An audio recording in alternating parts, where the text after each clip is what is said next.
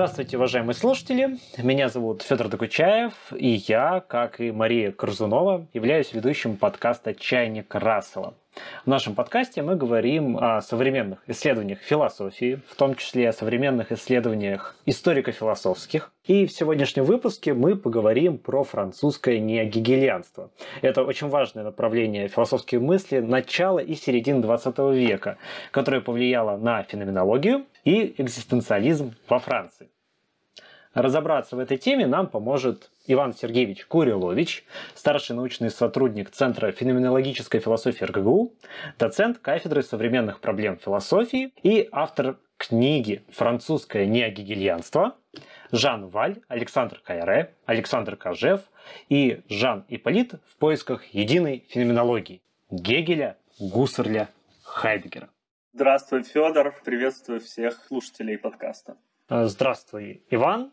Мы начнем с такого наиболее общего вопроса о гегельянстве и о важности Гегеля для современной философии. Потому что действительно, если вдуматься, Фридрих Гегель – это такой философ века скорее 19 и он современник Наполеона и Пушкина, но если Пушкина мы помним, потому что он прекрасно совершенно писал, то сказать, что Гегеля был великолепный стиль, вряд ли можно. Возможно, Иван меня поправит. И поэтому стоит задаться вопросом о том, чем он важен сейчас и почему мы до сих пор возвращаемся к его мысли и к интерпретациям его мысли. Мы не можем отвечать на вопросы, не корректируя сами вопросы. Не, нельзя ответить на вопрос прямо. А, хотя бы потому, что нет тех самых «мы». Вернее, эти «мы», почему мы говорим о Гегеле, этих «мы» слишком много. Мы как ты, я и слушатели нашей сегодняшней встречи. Мы как ты и я. Э, или мы как сообщество э, коллег твоих э, или моих если мы пробуем их разделить по тематическим интересам. Это будет совершенно разные мы. Соответственно, и ответ будет разный. Но прежде всего, или с естественной точки зрения, непосредственно, как угодно, а, мы — это люди 21 века, 21 года и так далее. Зачем нам сейчас Гегель? Для таких мы Гегель интересен прежде всего как ключевая референция, которая помогает открыть некоторые существенные вещи в в современных дискуссиях. Да, мы можем говорить о Гегеле как эм, авторе, без которого сложно обсуждать тематику правового государства. Мы можем говорить о Гегеле как человеке, без которого сложно понять гендерную теорию, queer studies. Мы знаем, что ну, сейчас к нашему большому удовольствию готовится к изданию э, книга Джудит Батлер на русском языке Gender Trouble, и мы знаем, э, о чем писала Батлер диссертацию, да, Subject of Desire. Что-то на что-то нам это намекает, да, именно это прямо намекает намекает на Гегеля. Перевести можно как и как субъект желания, если мы делаем отсылку к французской мысли, что делает Джудит Батлер. Но если мы отсылаем к русским переводам Гегеля, мы должны сказать, что субъект вожделения, да, хотя бы потому, что на русском языке более популярен перевод э, Шпета, а, а он предпочел так перевести, и для него это важно. То есть Гегель — это важнейшая референция. В какую область мы не, не обратимся, там есть она. Для нас, как э, сообщество философов, историков философии, специалистов по философии, Гегель — это другая сторона. Гегель — это прежде всего то, на чем держится континентальная мысль. Э, или, так скажем, Гегель, можно сказать, и Кант, то, на чем держится континентальная мысль, но Гегель нам интересен особенно в таких странах, как Россия, в таких странах, как э, Германия или в меньшей, нет, в меньшей степени Франция, Гегель автор нового жанра или популяризатор старого жанра, который с ним полностью почти отождествился. Новый тип истории философии, когда история философии понимается не как доксография, а когда история философии — это подлинная логика истории философии. Да? И в, как, в таком случае мы изучаем отдельных философов не потому, как они были популярны в отдельные из эпох, и не как э, самодостаточно интересные человеческие единицы, которые что-то говорили. А мы э, изучаем философов как трансляторов э, некоторых, некоторых философских принципов. И только эти философские принципы нас интересуют. И в этом смысле недавняя дискуссия в Институте философии Российской Академии наук, о разных э, школах философии через призму проблематики Black Lives Matter, хорошо показала, что с, с одного мы, мы можем рассматривать философа, того же Гегеля, как отдельное, отдельное человеческое существо, которое какое-то время жило и часть из этой жизни говорила и писала что-то, да, и в этом смысле нам интересно, безусловно, все. С другой стороны, мы можем изучать э, Гегеля как э, философа, который высказал какие-то принципиальные вещи, и их изучать. Это мы, э, который объединяет уже нас не только как общегуманитарно или человечески интересующихся людей, но и как специалистов в области философии. Но, наконец, есть третье мы. Есть мы не гегелеведов, а гегельянцев.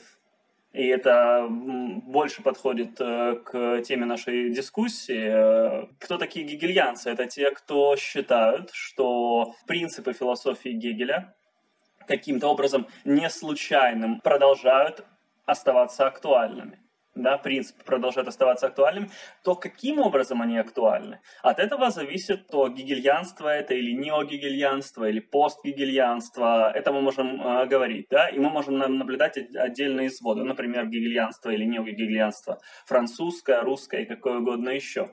Но для такого мы, возвращение Гегелю это никогда не возвращение, да. Больше того, это попытка догнать потому что в этом смысле Гегель это философ после конца истории. Те кто, те, те, кто не воспринимают конца истории, они просто сами индивидуально из своей жизни до него не дошли, тогда как он уже наступил. И в этом смысле э, нет ничего более актуального. И, и мы можем наблюдать, в том числе и в России, есть разные э, гегельянские школы, весьма интересные, в которых э, прямо рассматриваются вопрос, в какой из гештальтов духа, по феноменологии духа, мы можем отнести то или иное течение, условно говоря, современной философии. Да? И тогда оказывается, что Делес оказывается вот здесь, а Квентин Мессу оказывается здесь, да? но все они за, да? за этим локомотивом, э, наверное, так бы ответил.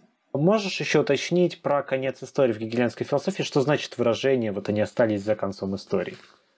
Да, Концепция конца истории э, стала особенно популярной в 1989 году благодаря Фрэнсису Фукуяме и последующим дискуссиям. Вообще, Фрэнсис Фукуяма прямым образом э, отсылает к Кожеву и Гегелю, но очевидным образом концепция конца истории, она имеет неприходящее значение с появлением идеи ли, э, линейности в истории. Хотя в некотором смысле конец истории мы, мы можем находить и в цикличных концепциях. Э, конец истории в данном случае понимается как э, момент, после которого событий не происходит. То есть что такое событие? Нет, нет разрыва нарратива, после которого смещается вектор в каком-то другом направлении. То есть мы предполагаем, что есть некоторая цель истории, и если эта цель истории достигнута, то мы можем жить в этом мире. А, и в зависимости от того, как интерпретируется этот конец истории, это а, для нас будет хорошей новостью или плохой. Ну, у того же Кожева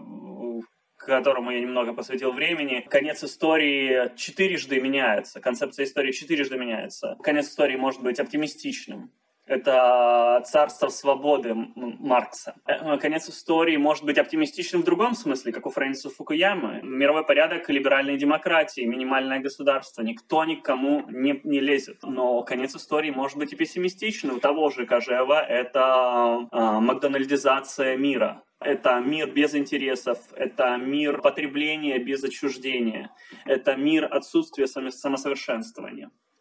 А, наконец, конец истории может восприниматься как мир, а, в котором, да, пускай все наши интересы удовлетворены, но мы сами себе всегда негативность. И нам всегда есть что возделывать. А если нам всегда есть что возделывать, то это очень многообещающе. Ну, в случае с э, тем же Кожевом, да, это, он, он вспоминает Японию, э, как бы вы не были э, обеспечены, вам всегда есть э, э, куда стремиться, вы всегда можете сделать э, поклон более, более внимательным, всегда можно составить букет еще более захватывающим. Соответствовать чайной церемонии можно лучше. Ну и, наконец, можно лучше направить самолет, чтобы попасть в нужный корабль. У вас всегда есть, есть что отрицать, вплоть до жизни.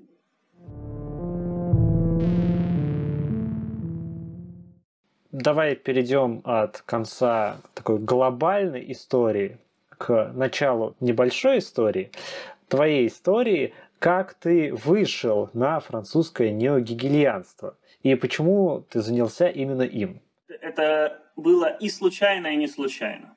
Огромная моя благодарность э, тем, с кем мне довелось э, работать, э, моим научным руководителям, и не только в аспирантуре. Путь к этой теме шел еще с дипломной работы бакалавриата. Ну, то есть там, конечно, я не занимался французским неогегельянством, я занимался хайдегеровской критикой понятия времени у Гегеля, но для этого мне пришлось прочитать чуть больше литературы, чем я изначально ожидал, и пришлось немножко познакомиться с французским языком. Просто для того, чтобы разобраться в книге «L'avenir de Hegel» э, Катрин Малябу. И с этим бэкграундом, защищенной дипломной работой, я встретился уже в замечательном РГГУ с замечательной Анной Владимировной Ямпольской. И эта встреча определила в некотором смысле тему, потому что я был не похож на тех аспирантов и магистрантов, которые у нее пишут обычно, она мне так сказала.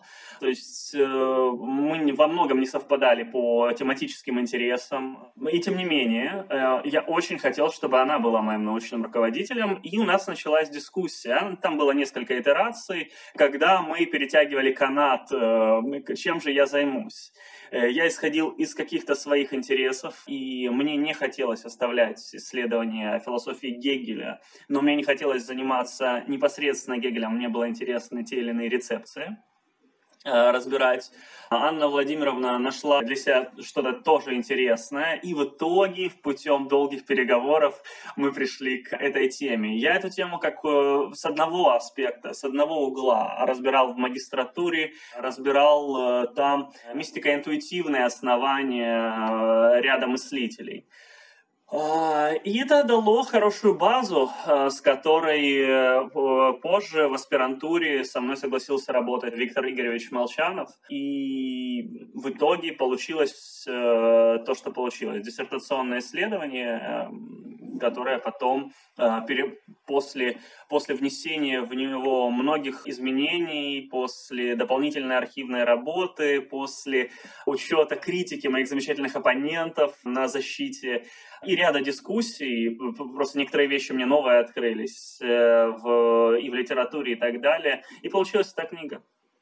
А, один момент, а, а, один момент, один момент. Я назвал имена, но не назвал э, существенное, значимое и имя, которое я никогда бы не, не хотел обойти. Это тот самый научный руководитель в бакалаврской дипломной работе Андрей Артемович Тащан счастье для каждого, кто имел возможность с ним работать и имеет возможность сейчас. Я, конечно, им невероятно завидую. Но, к сожалению, даже, даже вот эти технологии, через которые мы сейчас говорим, до конца не сближают, и нахождение его в Краснодаре дает меньше возможностей для научных дискуссий. Да. Ну, итак, тема сложилась за счет долгих дискуссий и пересечения интересов э, моих и людьми, с кем мне посчастливилось работать. Угу. То есть получается, что ты шел от Гегеля к французам скорее. Безусловно. А, а не от французов к Гегелю. И к этому замечательно, по-моему, ложится мой следующий вопрос. А как вообще на французскую почву Гегель э, попадал, как его мысль переводилась. Э, как я понял, это очень длинная такая сложная история, но когда Гегель вообще впервые проник на французскую землю? Он это сделал несколько раз. Рейн такая река, что ее, наверное, если ты очень крепкий, ты все-таки можешь переплыть. И Гегель это несколько раз сделал, вернее, да, его, его мысль. Ну, прежде всего, с э, Виктора Кузена началось. Э, Виктор Кузен, любопытный персонаж французской философии первой половины XIX века. Ему посчастливилось подружиться с Гегелем, как и с рядом других немцев. И он сделал хорошую карьеру во Франции. Там, я не буду сейчас пересказывать э, историю, она по-своему увлекательна и показывает э, и величие меритократии как принципа формирования кадрового, э, кадрового состава, и показывает э, перипетии, с которыми может столкнуться человек, который э, пережил много революций, да, и э, первая половина XIX века во Франции была непростой. Ну, как бы то ни было, Гегель заинтересовал, э, гегелевская философия заинтересовала одного из сначала блистательных, а потом влиятельных э, французских мыслителей. Но политические причины привели к тому, что тот же самый Кузен, увлеченный э, до, до, до, до некоторого времени философией Гегеля, сделал максимум для того, чтобы она не проникла в образовательные курсы. Во Франции институциональное устройство э, философии гораздо более плотное э, было, чем, чем мы могли бы ожидать. Э, хотя на самом деле, если мы знаем историю отечественной философии, русской философии, то мы тоже знаем, что институциональное устройство весьма влияет. Да? Например, распространенность религиозной русской философии прямо связана с особенностью работы философских факультетов в нашей стране в XIX веке. Да?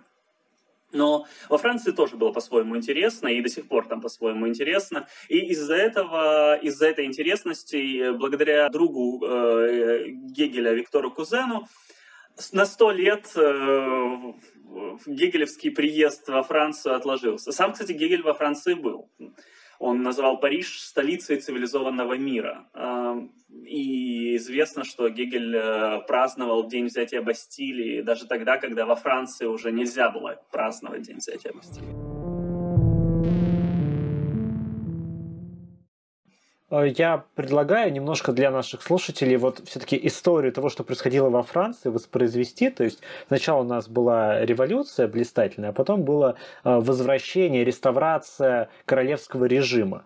И ты так деликатно сказал про политические, скажем так, особенности, э, но дело в том, что Виктор Кузен, он как бы был сторонником роялизма и даже, можно сказать, в каком-то смысле идеологом роялизма. И если мне память не изменяет. Гегель как раз критиковался в французской печати как сторонник социализма, как атеист, как человек враждебный как раз традиции. Да. А, ну, коротко говоря, Франция пережила много революций, и а, вслед за, вслед за республикой пришла империя. Позже Франция пережила реставрацию, реставрацию бурбонов. На реставрацию бурбонов пришлось, э, пришлось начало карьеры Виктора Кузена, он был очень популярным философом. Тогда у них несколько иначе была устроена академическая среда. Тогда э, студенты не были в в ситуации жесткой дисциплины, э, когда они записаны на курсы и они должны сдавать сессию. Тогда было устроено это больше подобно вольнослушателям.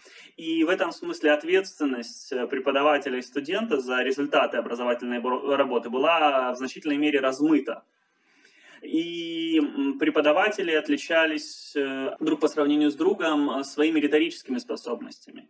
И Кузен устраивал шоу. А, на своих лекциях, все устраивали, просто у него получалось это чуть лучше. И он был невероятно популярен, он э, не был роялистом, сторонником бурбонов.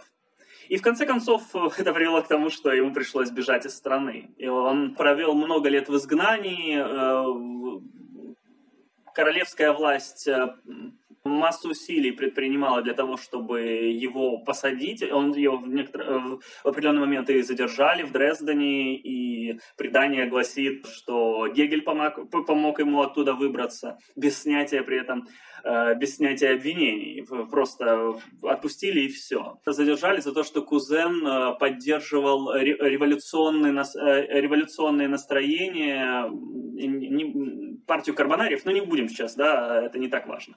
Эм, но с э, приходом июльской монархии э, Кузен вернулся в, во Францию. И он поддерживал именно эту монархию, да, то есть э, в которой не король Франции, а в которой король французов. Да? Это такая буржуазная монархия, где во главе стоит король, но этот король э, регулируется. Это как э, несменяемый президент, что-то в этом роде, но при очень хорошо действующем парламенте и так далее. Вот такая власть Кузену нравилась. Э, Кузен э, защищал ее, ее можно характеризовать как либерал-консервативная. То есть под защитой э, монаршей власти распространяются либеральные реформы. Да? Франсуа Гизо, о котором историк э, э, великий возглавил э, Министерство образования и туда пригласил кузена. Это выраженный либерал-консерватор. Это особый тип, это особый тип отношений промежуточных. Мы не можем заглянуть в мысли кузена. Но мы можем, я попытался это проинтерпретировать, и, на мой взгляд, если э, это интересно, э, случилась э, такая ситуация. Кузен не верил в, том, в то, что можно получить полную демократию, то, что республика может возродиться. Он не был уверен в том, что можно окончательно выдавить из университета католическую партию. И э, те достижения, которые ему обеспечивал режим Луи Филиппа, то есть июльской монархии, ему, вероятно, казался величайшим достижением. Э, он был весьма успешен, у него, ему удавалось что-то делать, э, он э, постоянно боролся, он постоянно выступал в палате перов, в которой отстаивал право на образование философское для старшеклассников и на всеобщность философского образования во Франции. И в этом смысле, ну как он не совсем роялист, да, у него получилась плавающая позиция а Гегель был плох в этом смысле очень. Гегель как референция весьма плох, потому что действительно Гегель э, социалист для тех, кто хочет Гегеля воспринимать как социалиста. Гегель, Гегель э, атеист для тех же самых людей, ну, то есть младогегельянская интерпретация, запросто. Но есть и правогегельянская интерпретация, которая еще хуже для э, сторонника центризма, в которой Гегель оказывается истовый лютеранин, в которой Гегель идеолог, ну, это позже скажут, это скажут после 70-х годов, когда Франция проиграла во франко-прусской войне, но забегая вперед, можно сказать, что Гегель это теоретик э, прусского сапога, э, да, что будут говорить позже. Э, в России уже в Первую мировую войну пропаганда Антанты больше была направлена против Канта, Э, и русские философы э, в большей мере обращали внимание на Канта, от Канта к Круппу, да?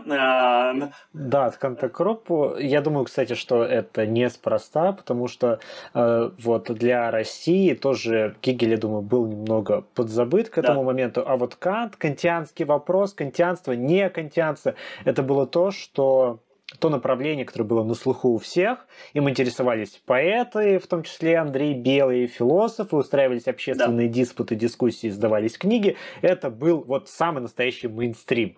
Поэтому, когда шла речь о том, кого найти в качестве интеллектуального врага вот этой немецкой стороны, то, конечно, Кант, он сам напрашивался. Тем более, что война шла с двух сторон.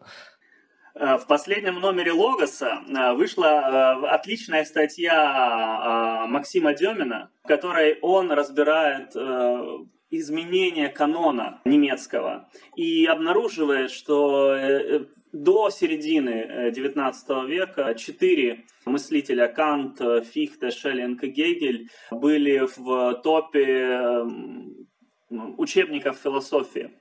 Но с середины, или там, лучше сказать, может быть, 60-х годов 19 века, эти мыслители, это Фихте, Шеллинг и Гегель, э, спускаются. Количество их упоминаний, количество страниц учебников существенно снижается и властвует над всей философией, над всеми учебниками философии, как минимум, Кант. И так как э, российская интеллектуальная культура была целиком обращена в Германию, я думаю, что особенность русских философов и их интереса к Канту сильно связана с немецким образовательным философским каноном. Да, это очень важное замечание. Там очень интересная статья, где Максим показывает, что вообще там возникает три группы, то есть там получается Кант, Гегель, Фихте, Шеллинг и все остальные, про которых там есть пара упоминаний, несколько страниц, но можно как раз посмотреть, как тот же Шлермахер там не воспринимался практически как важный философ.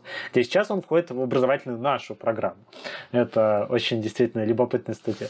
Но мы можем сравнить количество страниц, ведь э, то, что Шлермахер вообще оказался в том списке, говорит о том, что и про него вспоминали, как и мы вспоминаем. А может быть, если мы сравним по количеству, по количеству страниц в наших учебниках, мы тоже ну, найдем что-то интересное. И вообще принцип дальнего чтения, какое, которое примен, при, при, применяет э, Максим в своей статье, и количественных, э, э, количественных методов э, интересен. Я предлагаю перейти к второму, ну, может быть, не второму, к вторжению Гегеля а, на почву Франции уже в начале 20 века, тем более, что мы вплотную приближаемся именно к неогегелианству. Вот это выражение французское неогегелианство, ну как будто бы подразумевает, что гегелианство, оно уже случилось и сложилось. Но мы сейчас выяснили, что Гегель, если воспринимался, то как-то очень глухо, как будто через подушку. Такую большую подушку, в том числе непереведенных текстов скажем прямо. Да? То есть э, перевод Гегеля, кстати, на французский на русский язык появился только в феноменологии духа, имеется в виду. Появился в 20 веке. И вот, собственно, вопрос, э, как возникло вот это французское негегелианство, и почему ты его, с одной стороны, употребляешь как термин, а с другой стороны, критикуешь я проблематизирую его, да, э, чтобы переход от Канта к Гегелю был еще более комфортным. Вообще Гегель во Франции, э, мы до этого успели немножко обсудить, э, часто связано, связывают с анекдотом. Да? Кто же его не любит? Ну, если хочешь, можешь ты воспроизвести в той форме, в которой ты его слышал. А, ну, я очень приблизительно, потому что у меня вылетели, как всегда, имена, а, поэтому я буду пересказывать как Ржевский. Значит, а, когда Гегель, француз, попросил рассказать его философию покороче и пояснее, то Гегель, вздохнув, ответил, что на французском языке, увы, сказать покороче и яснее и вообще как-то высказать его собственную философию нельзя. А, да, э, наш замечательный э, российский кантовед Алексей Николаевич Круглов в одной статье расследовал, как же так вышло, что этот анекдот знают все русские, но не знает ни один немец и ни один француз. Оказалось, что анекдот появляется в одной из книг Гулыги, и, и не вполне ясно, почему Гулыга изложил именно так эту историю. Но, коротко говоря, не коротко, не популярно и не по-французски. ни, ни с чем из этих пунктов особенной проблемы нет. Но, конечно, мы понимаем э, гегельянское отношение к французскому языку. Французский язык э, видится рассудочным. И это в целом соответствует анекдоту о французах, которые э, сверхрациональны, сверхрассудочны, которые меняют язык э, институтом своим, да, ну, академией, начиная с, с с Ришелье прямым образом, как хотят, так и делают. Да, захотели ввели э, какой-нибудь аксон, захотели, э, захотели убрали. Так э, француз, э, тогда как немецкий язык, певуч, э, мелодичен, сладок, ласкает слух и так далее. А самое главное, а самое главное, немецкий, немецкий язык каким-то особым образом имеет доступ к подлинности. Да? И тут мы сразу узнаем далеко не только Гегеля, хотя бы по той же подлинности. Да? Да, статья Круглова называется «О том, как не следует писать статьи». Э, это название статьи, о том, как не следует писать статьи, три примера из обрусевшего Гегеля. Весьма хорошая статья 16 года. Как, э, почему французское неогегельянство? Французское неогегельянство – это термин, который жив в России. И он лишь мерцающим образом присутствует еще где-либо. И это, конечно, мне очень помогло а, масса терминов, существует масса терминов, которые, которыми пользуются все. И это, конечно, подкупает. Возможно, это подкупило бы меня. Терминов, которые ведут к поспешной генерализации. Это большой, а, большая опасность для исследователей, ну, взять хотя бы термин немецкая классическая философия, да, или немецкий идеализм. Мы знаем статьи Петра Резовых, в которых он замечательно разбирает историю этих понятий, как они конструировались, да. Но нам нужна какая-то воля для того, чтобы взять и переработать общеизвестные, общеприменимые понятия. Мне в некотором смысле было проще, просто потому что французское неогегельянство — это не повсеместное используемое понятие. Так что же это такое? Да? Э, я попытался разобраться, э, что это. Это школа? Ну нет, это не школа. То есть это очевидным образом не школа. У них не было прямого ученичества. Ни у кого, ни с кем. Даже наиболее похожие мыслители Кайре и Кажев, там тоже не было ученичества. Кайре был старшим товарищем Кажева. Э, Ипполит по, э, в некоторых источниках можно столкнуться с э, данными о том, что Ипполит посещал курсы, э, семинар Кожева, но я нашел опровержение этому и попытался их представить, потому что он как раз избегал семинаров Кожева, да, для того, чтобы, потому что Ипполит в этот момент готовил первый французский период феноменологии духа, а их, как известно, сейчас на, на французском языке больше. И он боялся, что этот эта авантюра мысли, которую предлагает Кажев, э, вовлечет и Полита, и сильно исказит его представление. Жанваль, ученик Бергсона, э, ну, то есть они вообще никак не связаны. То есть кроме того, что они видели друг друга, говорили друг с другом, спорили друг с другом, но они никак не связаны ученической связью. Поэтому это явным образом не школа. Это не движение, как в случае с феноменологическим движением. А, что это? А, ну, кажется, что это что-то, что можно назвать э, либо течением, либо направлением. Но нет, это не направление, потому что они шли в разных направлениях, да? а это какое-то поветрие, э, это какое-то увлечение очень разных мыслителей, увлечение философией определенного мыслителя, которое привело их не к тому, что они станут гигелеведами, потому что гигелеведы были, а они каким-то образом использовали э, гегелевскую философию для перерабатывания собственной мысли и для того, чтобы что-то новое внести. Ну, мы можем по отдельности обсудить, э, э, как у каждого из них это представлено. Например, Валь, э, Валь, который, Валь, написавший книгу к конкретному или по направлению к конкретному, в которой нет Гегеля, ну почти нет Гегеля, да? то есть там прежде всего Вайтхед, немножко Джеймс, Киркегоров немного, хотя потому что Валь в, те, в то время писал исследования по Киркегору, и тут оказывается, что вот он Гегель, пересказанный Дильтем, который идет на самом деле к тому самому конкретному, а все говорят об этом конкретном. Вот какой-то э, в Гейдельберге какой-то Гуссерль, который занимается к самим вещам, а то ли это самое или не то самое, да? Э, но иной подход был у, у Кайре, иной подход был у Кажева, и иной подход был у Ипполита. И мне пришлось проблематизировать, что же такое французское неогленство, вообще использовать ли это понятие или нет, ведь нет, не было такой цели использовать, да? Казалось, что я занимался прямым исследованием чего-то, что сначала было только на кончиках пальцев. И потом выяснилось, э, что да, что-то их объединяет. Их объединяет не только референция, э, их объединяет и некоторые вот э, отождествление Гегеля с, э, или сближение Гегеля где-то с интуитивизмом и, прежде всего, сближение Гегеля с э, феноменологией. Немножко по-разному. Гуссерля, Хайдегера, Райнаха. И после этого ты начинаешь выяснять, а кто же, кого же это объединяет. И оказывается, что у нас складывается, вот как с каноном э, в статье Максима, так и тут костяк из четырех мыслителей, которых не, невозможно, на мой взгляд, невозможно оторвать друг от друга. Да? Ну, например, в замечательной и книги Кузнецова 80-х годов, он посчитал иначе. Да, и у него французское неогегельянство – это Валь, Кожев и Полит без КРЭ. На мой взгляд, это невозможно э, рассматривать э, этих троих без, без КРЭ. А, и в итоге я пришел к выводу, что французское неогегельянство – это философское течение, которое объединено несколькими ключевыми принципами, некоторые из них я назвал, и которое ограничено во времени. Э, и поэтому я начинал, э, начинал книгу именно с этой проблематизации. А можно еще раз повторить про принципы? Вот интуитивизм, сближение с интуитивизмом, сближение с феноменологией то ли Гусserля, то ли Хайдегера, кому что ближе. На этом как бы заканчивается их схожесть, да? Эм, ну, сближение насчет, за счет чего? Э, феноменология. Э, как мы понимаем, у Гегеля была феноменология духа, у Гуссерля некая феноменология.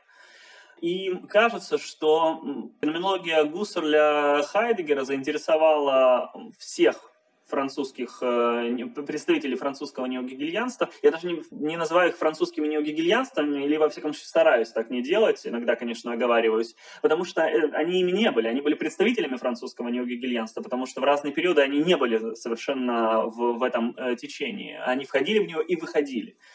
Было особое внимание дискри, дескрипции дескрипции некоторых данностей, которые усматриваются, вот как усмотрение сущности в э, феноменологии Гуссерля, дескрипция данностей, но при этом эта дескрипция может происходить без э, необходимости приостановки суждений о реальности, о реальности мира. Это существенным образом их объединяло. То есть мы можем каким-то образом без медиума воспринимать нечто. Но вот чем это будет нечто? Э, большой вопрос. Ну вот ответ. Да, э, спасибо за ответ. Правда, я сейчас подложу такую небольшую философскую свинью. Пожалуйста. Дело в том, что сам э, Гуссель, как известно, любил принимать феноменологи э, много кого. Э, но точно так же вот этот основной принцип возможности вчувствования, постижения благодаря особой неинтеллектуальной зачастую операции какого-то реального этот принцип также встречается в таком довольно распространенном тогда течении, как интуитивизм.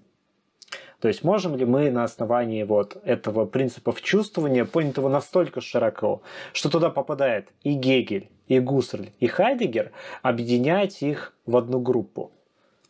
Ну, конечно, а, этот вопрос понятен. Конечно, с появлением феноменологии Гуссерля постоянно идут дискуссии об интуитивизме и о психологизме. Это вполне естественно, так же, как э, и э, использование Гегеля только усугубляет эти вещи, эти дискуссии тем, что философия Гегеля не случайным образом может соотноситься с разными направлениями мистицизма. Совершенно очевидно, что этот вопрос легитимен и правилен. А более того, для любителей нашей э, русской отечественной философии э, автор э, ключевого гегельянского произведения первой половины XX века Иван Ильин, учившийся какое-то очень короткое время у Гуссерля, он воспринимал Гуссерля как прямого интуитивиста, и Гегеля он воспринимал как интуитивиста. То есть другое дело, что те, кто у Гуссерля получился чуть дольше среди э, наших соотечественников, они э, э, ну, понятно, как относились. Коротко говоря, если вам что-то открылось в ходе интеллектуальной интуиции, это не имеет ценности вообще никакой, если это не находит места в самой системе мысли. Что дает интуиция? Интуиция дает вам достоверность истины. Э, достоверность. А если для доступа к истине вам нужна достоверность, значит вы находитесь на уровне представления. То есть вам нужно нечто, с чем вы соотнесете систему. Поэтому для, э, для гегельянца замечательно, если что-то где-то можем э, найти параллельная гегелевская мысль. Ну, то есть не так сложно провести соотношение Гегеля с дзен-буддизмом весьма просто, да. Если мы хотим, мы можем с отдельными элементами гностицизма. Просто дальше Гегель будет уничтожать гностицизм. И на узком отрезке, да, мы можем найти пересечение. С христианством, ну, нет ничего проще, да. Это э, сплошь и рядом. Но от этого Гегель не стал э, философией э, дзен-буддистов, и Гегель от этого не представил христианскую философию, и от того, что некоторые некоторые, скажем, феноменологические сущности усматриваются сами по себе, без посредников. От этого истины гегелевской системы не стали, э, не, не, не стали иррациональными. Э, недавно вышла, год назад вышла хорошая книга, исследующая проблемы рациональности у Гегеля, у Антона Вавилова, называется «Дух и безумие». Как раз написанная под внимательным, чутким и постоянным, что очень обогатило книгу руководством Андрея Артемовича Тащана, в которой исследуется учение о сумасшествии у Гегеля. Да? Раздел гегелевской философии, который часто обходится стороной и был обойден стороной французскими неогегельянцами, кстати, э, которые прямым образом антропологизировали феноменологию духа Гегеля, а феноменология духа не является антропологией в гегелевской системе, а отнюдь, а при том, что у Гегеля есть антропология. Так вот, в книге э, Антон под руководством э, Тащиана смогли обнаружить, как иррациональное э, вовсе не обходится гегелевской системой стороной, и как оно входит в систему. В общем, я могу только рекомендовать э, это замечательное произведение. Супер, спасибо. Иван сыпет рекомендациями, поэтому обязательно обратите внимание. Слава богу, мы теперь советуем очень много произведений не только иностранных, но и своих специалистов. Э, это классно. И э, я бы хотел от вот уже современных исследований Гегеля вернуться к неогегелянству, мы выяснили, а, чем неогегелянцы схожи, хотя, конечно, не представляют из себя традицию, но тем не менее они связывали Гегеля с Гуссерлем, Хайдегером, пытались увидеть в нем вот это а, интуитивистское начало, и вместе с тем они его творчески переосмыслили. То есть это не просто пересказ Гегеля или продолжение Гегеля, во многом это такая творческая интерпретация. Давай ты немного расскажешь про то, как отличались их интерпретации и как менялось, соответственно, вот это французское негегельянство. Как я понимаю, первый интерпретатор это Жан Валь, если мы берем именно французское негегельянство. А ответ на этот вопрос вы, дорогие слушатели, сможете узнать в следующем выпуске. В нем мы вместе с Иваном Сергеевичем обсудим мысль и творчество Жана Валя, Александра Кайре, Александра Кожева и Жана Иполита. Следующий выпуск выйдет уже в этом месяце, в пятницу, 19 ноября. Скоро услышимся. С вами были Федор Токучаев и Иван Сергеевич Курилович.